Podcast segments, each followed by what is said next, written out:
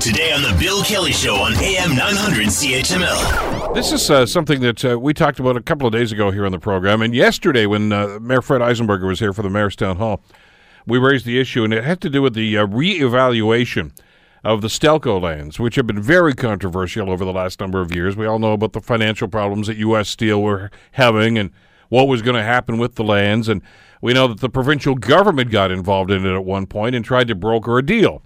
Part of that was to set up a land trust, sell the stuff, and the profits from that were going to go to top up, among other things, the Stelco Pensioners Fund. Sounded like a win win. Well, a uh, funny thing happened on the way to the win-win. Uh, there was a reassessment by MPAC of those Stelco lands, and they have virtually said that they're worthless. I mean, it's hundred dollars an acre, and it went from I think it was sixteen hundred dollars, something like that. It's a ridiculous amount of money. Richard Brennan is going to talk to us about that. Richard, of course, uh, for many years worked for the Toronto Star, covered Queens Park and Parliament Hill. Uh, he knows all about MPAC and knows all about the things that have gone on here, and uh, wanted to get his insight as to what's going to be happening and what has happened and what caused this in the first place. Richard, welcome back to the show. It's good to have you with us today.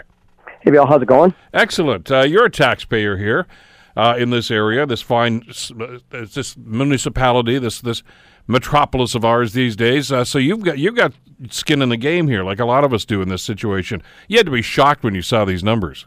I well, as you point out, I have a vested interest in this because now you know I live in Dundas.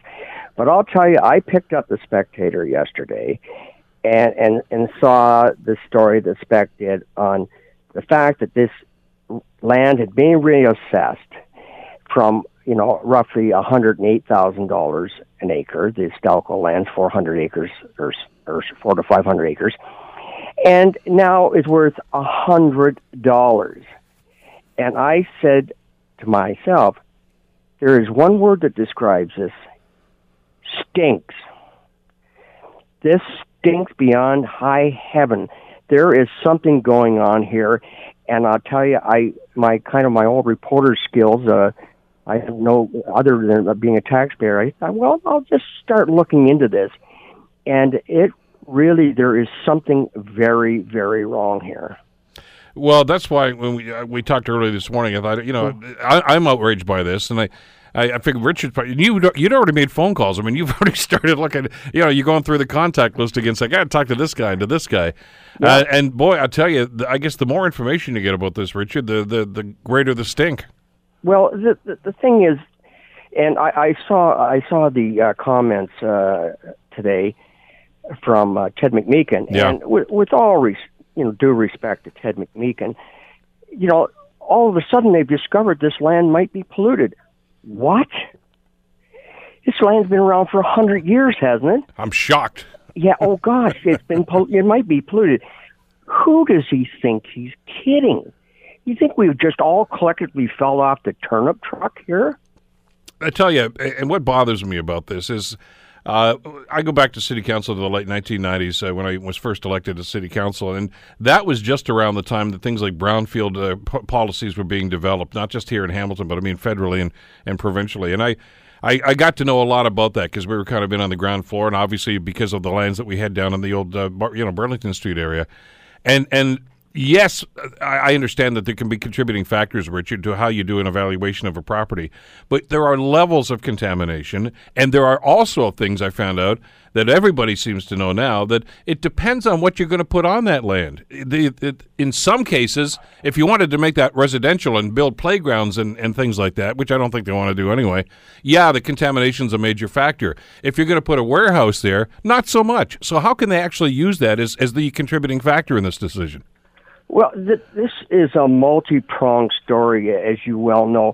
First, first off, who stands to benefit from this? You know, the old the old adage in the newspaper business and elsewhere is follow the money. Yep. Who stands to benefit from this? Well, it's certainly not the pensioners. I'll tell you that much, because Landco, this uh, court appointed uh, group that's you know uh, tasked with selling off the property, now they've got the, the pensioners have had another thumb stuck in their eye with with the you know specular this reassessment says basically this land is worthless. What? Worthless? Well, if you put that out there, people will lowball this land, obviously, and this money was meant to top up the pension uh, plan to help the folks with their health care, I think, uh, in a good part. So right away, that's been negatively impacted. The government, or the I should say, the city of Hamilton, has a vision for this property, and rightly so. They think this property can be developed in the next stage of, you know, a high tech, that kind of thing. And it, it's a hundred, you know, if you scare people off, you know who's going to buy it. It's going to be scrap yards, it's going to be truck terminals, and the and the same old thing. And that's not what the city needs.